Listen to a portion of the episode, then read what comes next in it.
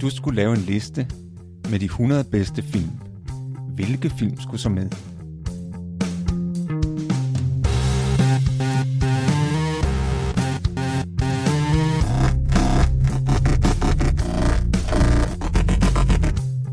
Hej, jeg hedder Morten. Og jeg hedder Thomas. Lyt med, når vi taler om vores liste med de 100 bedste film.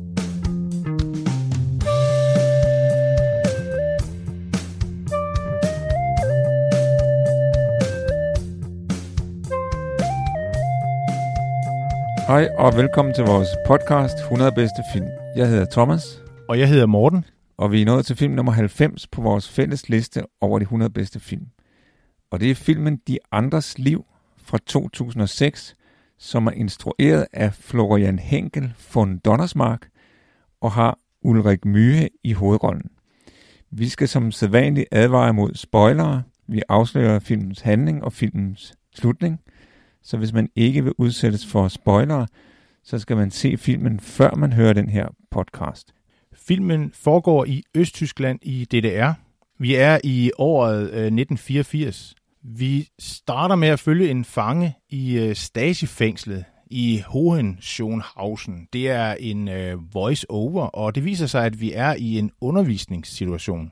Filmens hovedperson, Gert Wiesler, spillet af Ulrik Myhe, underviser nye, kommende Stasi-medarbejdere. Og Wiesler, han er selv kaptajn i Stasi, det er det hemmelige politi. Da undervisningen slutter, så får Wiesler en opgave af sin overordnede, Anton Grubitz, spillet af Ulrik Tukur. Wiesler, han skal nemlig overvåge forfatteren Georg Dreimann, spillet af Sebastian Koch. Og hidtil så har Dreimann gået under Stasi-radaren på grund af sit internationale omdømme som, øh, som skribent og forfatter. Og Wiesler og hans hold, de plaster hele Drejmands lejlighed til med mikrofoner, og de etablerer en lyttecentral på loftet over lejligheden. Og så begynder ellers en minutøs afrapportering af Drejmands aktiviteter. Alt, hvad han laver, det bliver simpelthen optaget og skrevet ned. Og det er sådan set en helt almindelig arbejdsopgave for en Stasi-medarbejder, men Wiesler ændrer sin indstilling, da han erfarer, at Dreimann bliver overvåget efter ønske fra kulturminister Bruno Hempf, spillet af Thomas Thieme.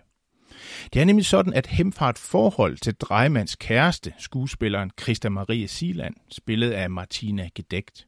Og Wiesler går så ud over sine beføjelser ved først og sørge for, at Dreimann finder ud af, at Christa Marie har et forhold til kulturministeren. Og efterfølgende så støtter han Christa Maria i, at hun skal være tro mod sig selv. Underforstået, at hun skal ikke indlade sig med kulturministeren, som udnytter hendes skrøbelighed, og hun har også et misbrug af nervepiller, som han, som han udnytter. Så holder Dreimann en fødselsdagsfest, og med til den fest der er hans gode ven, teaterinstruktøren Albert Jerska, spillet af Volkmar Kleinert. Og Jerska, han lider under berufverbot. Og det vil sige, at han med sin forfatningsfjendtlige indstilling har fået forbud mod opførelse af sine, sine teaterstykker. Så han lever sådan en lidt begivenhedsløs, ligegyldig tilværelse. Men Jerska han forære Dreimann noderne til det, der hedder Sonate til det gode menneske. Det er et værk, som han blev berømt for, før han ragede uklar med systemet. Kort tid efter fødselsdagen, så begår Jerska selvmord i sin lejlighed. Og det får Dreimann til at reagere imod systemet. Han skriver en artikel og får den udgivet anonymt i det vesttyske tidsskrift Der Spiegel. Artiklen kritiserer systemet i DDR for bevidst at mørklægge republikens mange selvmord. I DDR er alle skrivemaskiner de er registreret og kendt af Stasi, og derfor så får Drejman i hemmelighed en lille skrivemaskine af mærket Kolibri med et rødt farvebånd, og han skjuler skrivemaskinen under gulvet i sin lejlighed. Da Drejman beslutter at gå op mod systemet, så laver han først sådan et setup med et par af sine medsammensvorene, øh, for ligesom at teste, om lejligheden bliver aflyttet. De taler om, at en af deres venner vil forsøge at komme over grænsen til Vesten ved at gemme sig i bagagerummet på en bil, og de nævner med vilje den specifikke grænseovergang. Men Wiesler, der sidder oppe på loftet og lytter til deres samtale, han undlader at underrette grænsevagterne. Wiesler er således også bevidst om, at det er Dreimann, som har skrevet den her kritiske artikel i Der Spiegel, men han underretter ikke sin overordnede Grubitz og holder på den måde hånden over Dreimann. Dreimanns artikel den sætter virkelig Stasi i højeste beredskab. Fra en spion på Der Spiegel så har de fået fat i en kopi af manuskriptet. Men da det ikke er skrevet på en registreret skrivemaskine, så kan de ikke lokalisere forfatteren. Grubitz, han har dog en mistanke om, at forfatteren er Dreimann. Da den forsmåede kulturminister Hempf beordrer Stasi til at arrestere Christa Maria, så går hun til bekendelse. Og i første omgang så fortæller hun, at det er drejmand, der er forfatteren, og senere så afslører hun også, hvor i lejligheden skrivemaskinen er skjult. Da så Stasi renser lejligheden, så indser hun dog, at hun har forrådt drejmand, og så flygter hun ud på gaden og kaster sig i døden foran en lastbil. Drejmand må i midlertid gå fri, da Wiesler har nået at fjerne skrivemaskinen fra lejligheden, før Stasi nåede frem. Grubitz, han er jo så blevet ydmyget. Han fortæller, at Wieslers karriere er slut. Og de næste mange år, der syner Wiesler hen på et mindre kontor, indtil 9. november 1989, hvor DDR og Stasi opløses, da Berlinmuren den falder. Wiesler han får derefter et job som postbud i det nye forenede Tyskland. Så går der to år, så mødes Dreimann tilfældigt med den tidligere kulturminister, og han spørger så, hvorfor blev jeg ikke aflyttet af Stasi? Det undrer ham. Men han erfarer, at han så sandelig har været overvåget ret kraftigt siden 1984. Og Dreimann går så ind og får adgang til sine personlige filer i Stasi-arkivet og læser sig frem til, at der er en Stasi-medarbejder med kodenavn GWXX-7, som holdt hånden over ham. Så går der igen to år, og så opdager Wiesler tilfældigt en reklame i en boghandel for Drejmans nye bog med titlen Sonate til det gode menneske. Og han går indenfor og kigger et eksemplar, og så slår han op, og han læser tilegnelsen til HGWXX-7 i taknemmelighed. Dybt bevæget, så køber han bogen, og så spørger ekspeditrisen til allersidst, om den skal pakkes ind, og så er det så, at Wiesler han svarer, nej tak, den er til mig. Filmen foregår jo i DDR, og DDR har stadig en særlig betydning for os. Den har en særlig plads i vores bevidsthed, i hvert fald for dem, der er gamle nok til at kunne huske DDR. Øh, således læste jeg for nylig en artikel, som var skrevet i forbindelse med den her coronakrise, og som rummede en kritik af den begrænsning af vores frihed, som er sket i forbindelse med coronakrisen, og den øgede kontrol med borgerne, som er sket. Og den her artikel, den hed nemlig Fra demokrati til DDR på fire uger. Så øh, selvom det er 30 år siden, at DDR blev afviklet, så står DDR stadigvæk i vores bevidsthed som et af de, en af de værste politistater, men også en af de mest effektive politistater, verden har set. Øh, hvordan fungerede den østtyske politistat? Det, man, man kan sige, der var to Eriker. Den ene, det var Erik Honecker, som var øh, ligesom republikens leder, og så var der Erik Mielke, som var chef for Stasi, og de to bestemte alt i det der. Stasi er sådan en forkortelse for Ministeriet for Statssikkerhed, og deres øh, motto, det var partiets svær og skjold. Og det var jo efter, efter forbilledet fra KGB, det blev oprettet i 1950. Stasi er jo altså gået over i historien som, som det mest effektive og mest undertrykkende sikkerhedstjeneste, man, øh, man har kendt. For eksempel fra midten af, af 80'erne, så var der altså over 90.000 ansatte. Man siger, at Stasi havde mindst én informant i alle offentlige bygninger i DDR. Og hvor der var syv forsamlede borgere, så kunne man godt regne med, at der i hvert fald var en af dem, der arbejdede for Stasi. Den her overvågning var total. Alle telefoner blev aflyttet af Stasi. Og man åbnede øh, næsten 100.000 breve hver dag, for simpelthen at se, hvad der blev skrevet. Og der kan man også se i filmen, hvordan Wiesler, da han bliver forvist til det her kontor, så sidder han og damper breve åben dagen lang, som, som sådan en eller anden skyggetilværelse. Men det var en vigtig tjeneste, en vigtig opgave i Stasi-systemet. I filmen der er der faktisk to historiske bygninger, som, som er med, man kan se. Øh, den ene det er Stasi-hovedkvarteret i Lichtenberg, og det er her Erik Mjelke øh, holdt til. Og vi kan faktisk se en optagelse, hvor Wiesler er til møde hos sin overordnede Anton Grubitz, og det er faktisk optaget i, i øh, Erik Mælkes gamle, gamle kontor. Så er der også en anden bygning. Det er Stasi-fængslet, der ligger ude i Potsdam. Begge bygninger, det er faktisk i dag museer, så man kan komme derind som publikum og gå der rundt. Jeg har selv været begge steder, og jeg vil anbefale, altså hvis du planlægger en tur til Berlin, så kan jeg varmt anbefale, at du øh, besøger øh, i hvert fald øh, Stasi-fængslet der var ikke nogen, der vidste, hvor den her bygning lå. Altså, man vidste ikke, hvor fængslet var. Hvis, hvis, du, øh, hvis du blev fanget, ja, så blev du kørt ind i en vogn, og så blev man kørt rundt på må og få. Og så kom man altså derud. Så man anede ikke, hvor langt man havde kørt. Og alle de bygninger, der var rundt om fængslet, det var simpelthen stagemedarbejdere, der boede der.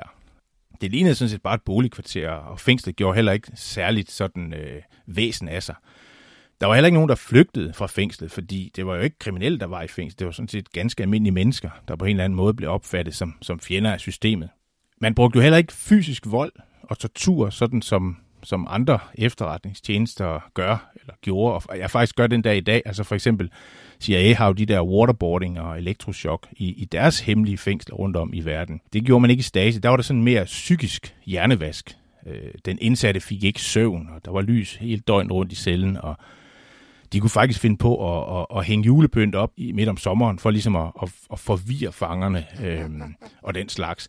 De blev, de blev uregelmæssigt, så blev de taget ind til forhør i tid og utid, og forhør kunne vare et kvarter, men det kunne også vare flere timer, det vidste de ikke. Jeg troede faktisk, at, at filmen også var optaget i stagefængslet, men så læste jeg, at det var egentlig også intentionen, ham Florian. Han ville godt have, at den skulle optages der, men, øhm, og det ligner også utrolig meget, men inspektøren, museumsinspektøren, han nægtede simpelthen at lade filmen optage der. Han, øh, han forsøgte faktisk at få, øh, at få talt øh, Florian fra overhovedet at lave en film, hvor det var en Stasi-medarbejder, der var helten. Det synes han absolut ikke, man skulle. Og så sagde instruktøren så, Nå ja, men altså Spielberg lavede jo også filmen om Oscar Schindler. Og så sagde inspektøren, ja, men der var jo også en Schindler. Der var ikke nogen visler. Der var ikke nogen helte i Stasi, som ligesom prøvede at holde hånden over nogen. På den måde så bliver filmen jo faktisk en form for kontrafaktisk historie. Altså, hvad nu, hvis der fandtes en humanistisk Stasi-medarbejder? Det synes jeg, det er en sjov vinkel også. Det, det ville have været rart i hvert fald. Det er en, det er en øh, sympatisk tanke, at der kunne have været en, en øh, humanistisk statsmedarbejder. Vores hovedperson, Greimann, han er jo en del af et kunstnerisk miljø, øh, fordi han er skuespilforfatter, og hans kæreste er en berømt øh, skuespillerinde. Og faktisk, en ting, som jeg synes er sjov i filmen, det er, fordi her i det gule værelse, der er vi jo altid interesseret i øh, fiktive bøger. Altså det vil sige bøger, som ikke virkelig er skrevet, men som i filmen øh, fremstår som, som om de er blevet skrevet. Eller nogen, der arbejder på et værk. Ikke? Og det sjove ved det er jo, vores, at vores hovedperson, øh, han jo faktisk påbegynder et fiktivt værk, i og med, at han holder hånden over Drejmand, øh, fordi han, har, han påstår jo, at Drejmand er i gang med at forfatte et skuespil, hvad han ikke er i virkeligheden. Så for at ligesom gøre historien troværdig, så må, øh, så må Vista altså selv øh, påbegynde det her skuespil, som er noget med Lenin. Og, og det synes jeg er meget, det synes jeg er meget morsomt. men, men, øh, men i det her kunstneriske miljø, der, der spiller musik jo også en vigtig rolle, eller der er nogle senere film, hvor musik øh, spiller en rolle. Hvad mener du om musikkens rolle i filmen? Den er meget vigtig. Øh, I filmen, der hører vi jo ham her Visler, der sidder ovenpå øh, på lyttecentralen og lytter øh, til, hvad der bliver sagt i lejligheden. Og der kan han høre på et tidspunkt, jeg tror det er efter, at Drejmand har fået at vide, at, at hans ven har begået selvmord, og så spiller han så den her sonate til det gode menneske på klaveret. Og, og skuespilleren, øh, Sebastian Koch, havde faktisk i virkeligheden taget mange måneders undervisning i at kunne spille det der stykke musik, fordi han, han ville trænge ind til den her rolle, hvor musikken var så vigtig. Så han spiller den altså rigtigt. Og det bliver sådan ligesom sådan et, et transformationspunkt for Wiesler. Altså i filmen, der siger Drejmand til Christa Maria, han siger, kan, kan nogen, der hører denne musik, altså virkelig lytter til den, kan de være et dårligt menneske?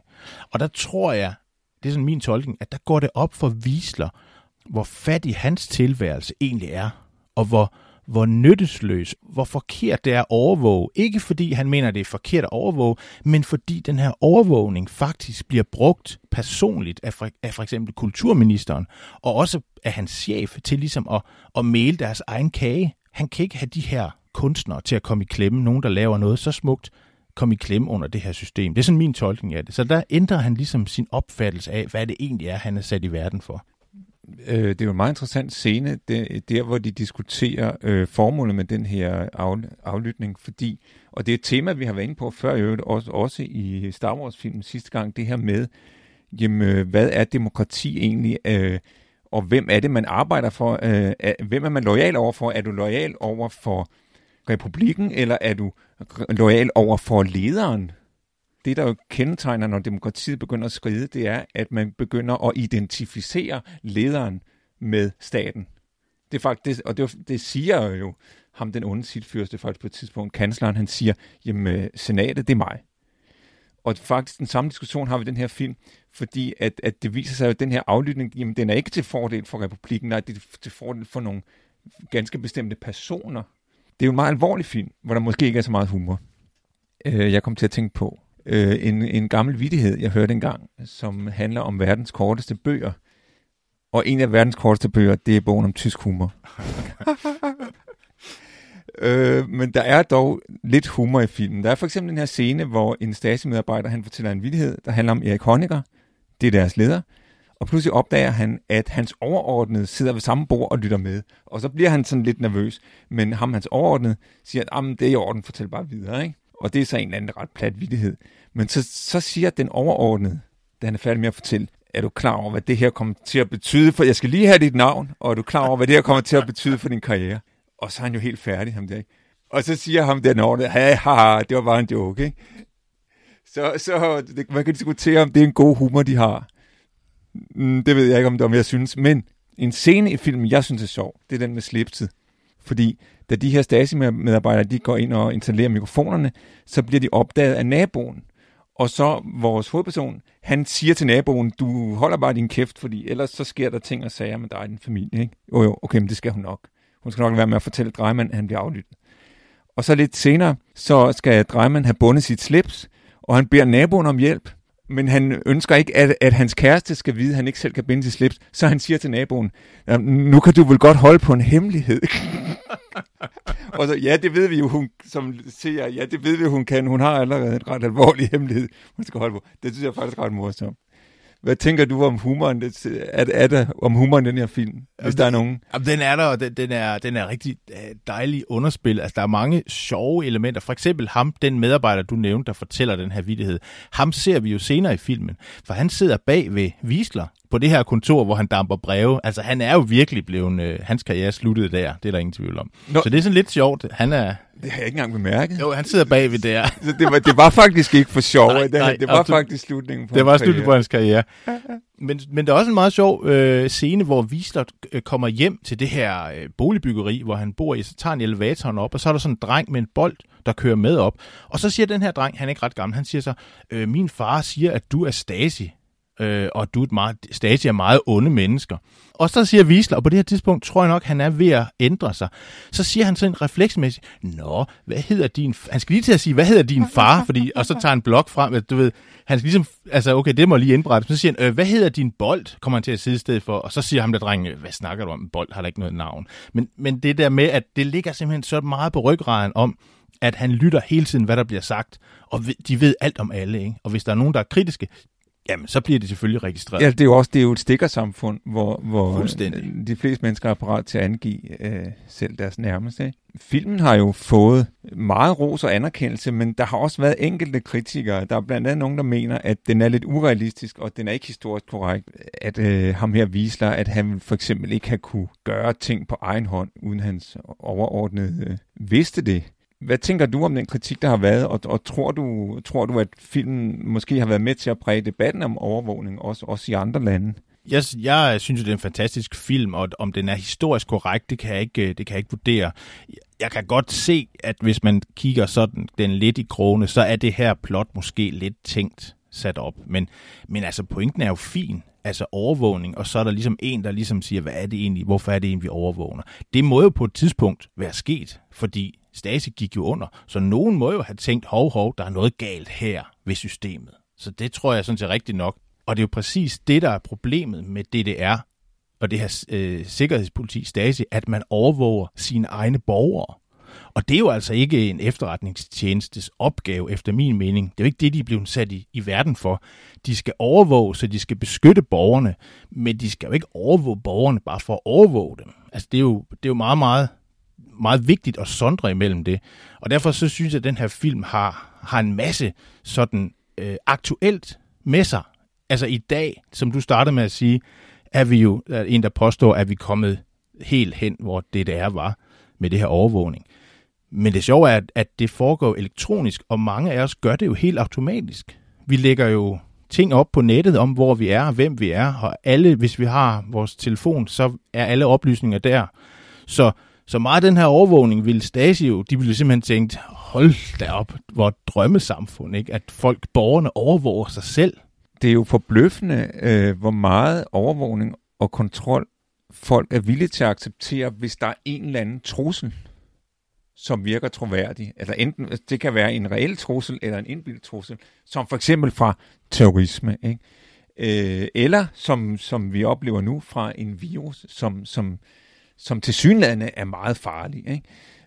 Vi, vi er jo lige nu i en situation, hvor der er langt mere kontrol med borgerne og langt mere overvågning og en begrænsning af vores frihed, som vi normalt ikke vil acceptere.